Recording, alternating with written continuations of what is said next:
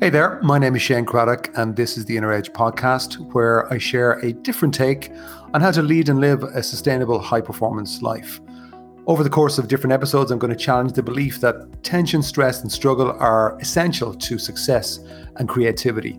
My experience is that there's an easier way, there's a better way, and indeed there's an essential way that we need to explore for the times that we live in. So let's go ahead, let's jump in and explore.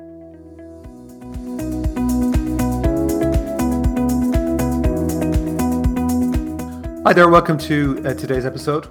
Um, intention deficit disorder is what I'm going to call it. Um, and I suppose the, the, the more common phrase would be ADD, attention deficit disorder. And of course, there's another one then, attention deficit hyperactive disorder, ADHD, where I suppose people just not able to sit still, etc. And obviously, both of those uh, disorders, I don't know, it's a separate conversation around um, the the the medical industry, but they're they're great at naming things and creating kind of spin-off industries. Um, not to say that they're not genuine problems, but I think it's a wider discussion. But anyway, I suppose I'm trying to be a little bit creative here, perhaps to kind of uh, get your attention by calling this intention deficit disorder, which in my experience actually is something that is definitely probably very relevant to um, definitely more relevant to leaders or if you're interested in actually having and creating a better career a better personal life a better business. So most people excuse me most people have intention deficit dis, dis i can't even say it intention deficit disorder. Maybe i'll just call it idd yeah we'll call it idd so what is intention first of all right? Well under my definition um your your your your intention is directed attention towards something. So attention is kind of the key variable there. And some intentions or things that you want uh, are conscious and some are unconscious. And believe it or not, at the unconscious level, there might be certain intentions that you're actually telling yourself you want to create. It could be out of fear, something you don't want to happen, or something unconscious from the past, and not realizing that it becomes a self fulfilling prophecy. But I suppose in this context, today, I'm going to talk about um, maybe more so to do with something that you think you want, something that you think would make a difference to your business, your career, your life. And on a very simple level, um, if I think about kids and my kids in particular, they are like gold, they're gold standard in terms of focusing on getting what they want. So if if my son Sam's and he has done this to me before, said, Daddy, I want to get an ice cream. No, no, Sam, that's that's not going to happen. Like he just doesn't hear the obstacle, he doesn't hear the objection. You know, sales training doesn't even come into it. It's just, well, he's not going to give up. Or my daughter Jane says, well, look, you know, can we go to the cinema this weekend? Da, da, da, like if you if you have kids, you know that all kids, which at one point we were, obviously, hopefully, uh, they're so clear on the intention that they just do not hear the objections, they don't hear the obstacles.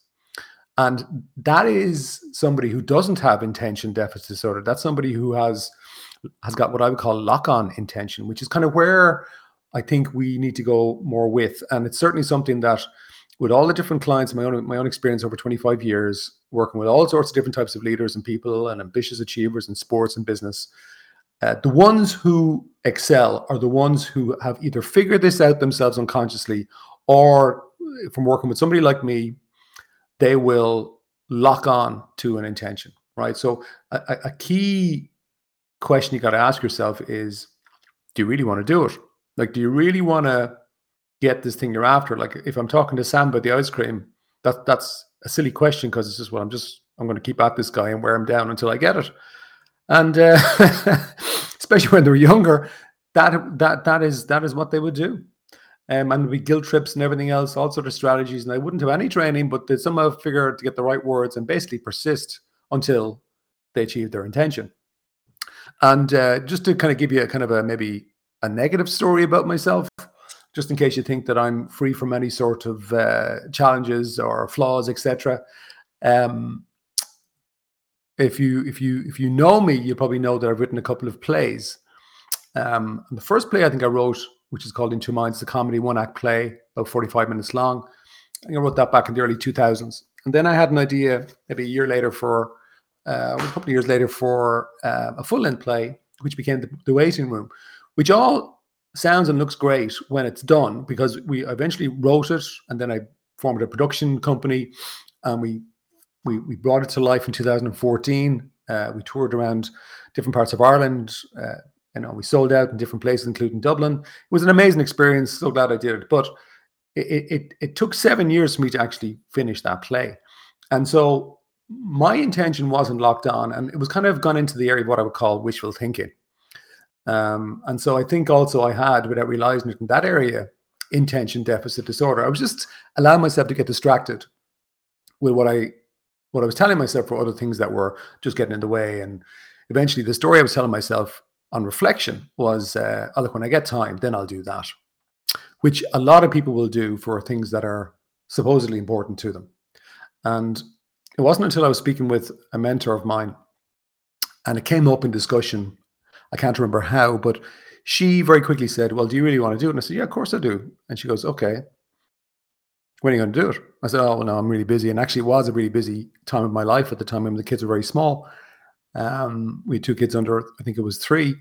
Um, and there was a lot of travel and business was, uh, my business was growing and things like that. And there's a lot of work happening.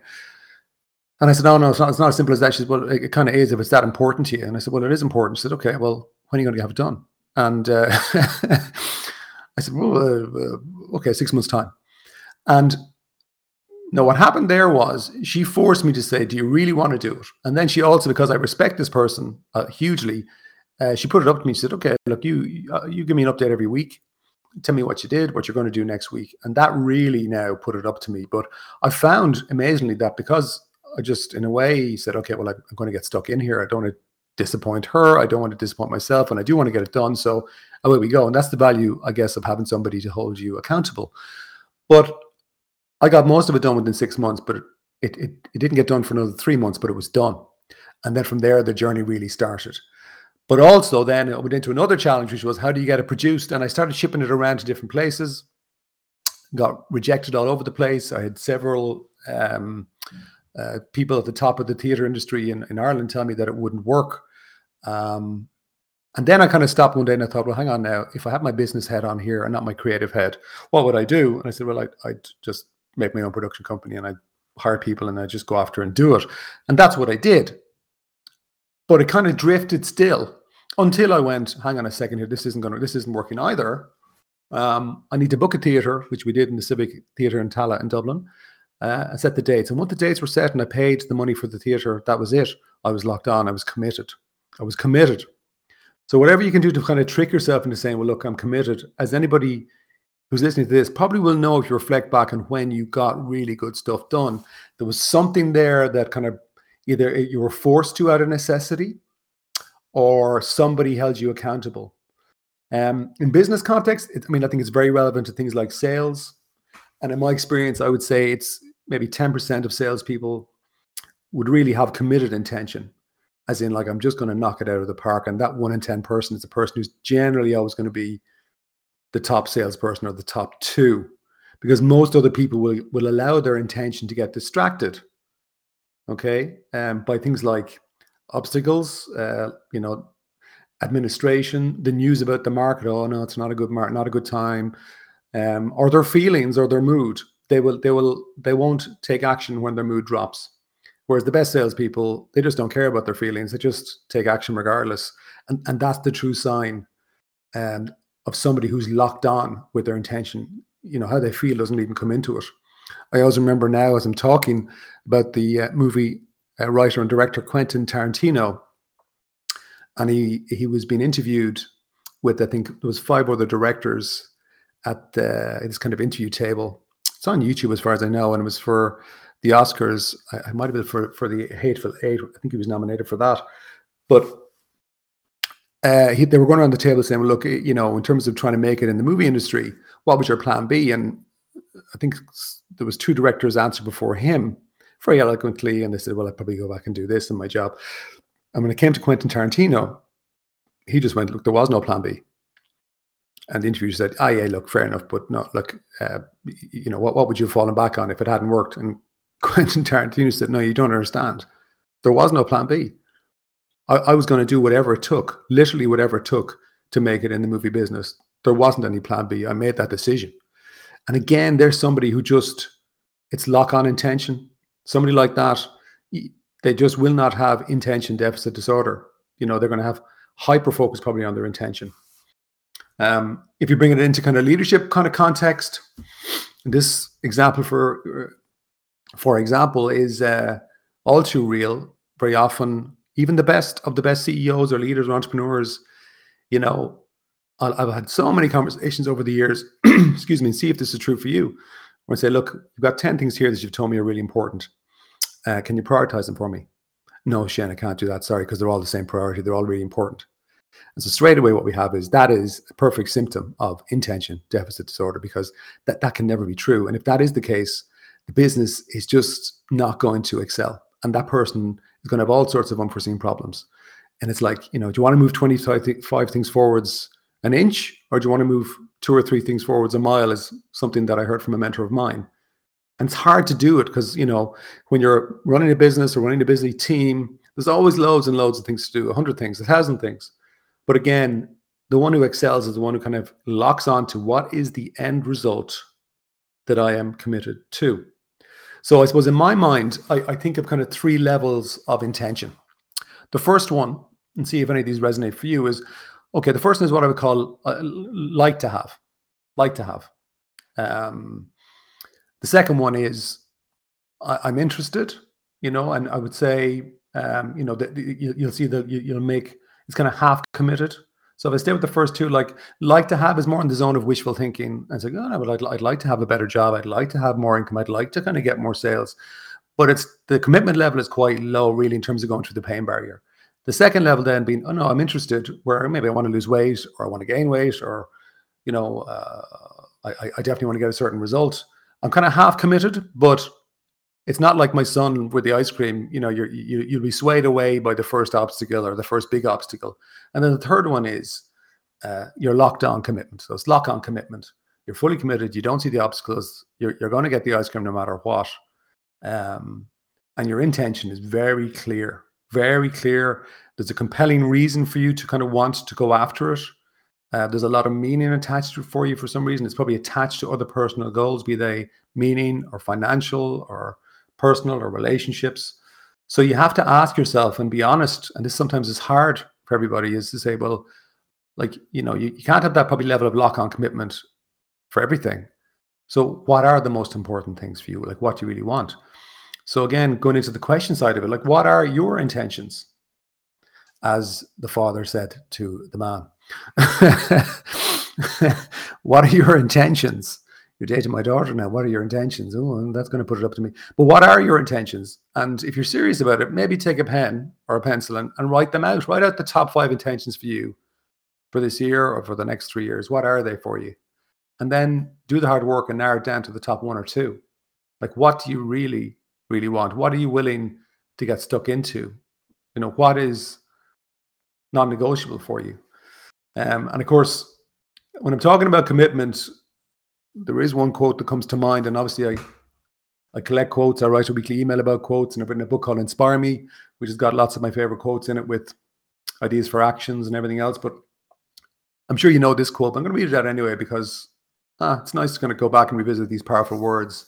So it's the one by uh, Johann Wolfgang von Goethe, so it's it's I think the title on it is until one is committed. So until one is committed, there is hesitancy, the chance to draw back, always ineffectiveness. Concerning all acts of initiative, there is one elementary truth, the ignorance of which kills countless ideas and splendid plans. The moment that one definitely commits oneself, then providence moves too. All sorts of things occur to help that would never otherwise have occurred a whole stream of events issue from the decision, raising in one's favor all manner of unforeseen incidents and meetings and material assistance which no one could have dreamt would come your way. Whatever you can do or dream you can, begin it. Boldness is genius, power, and magic in it. Yeah.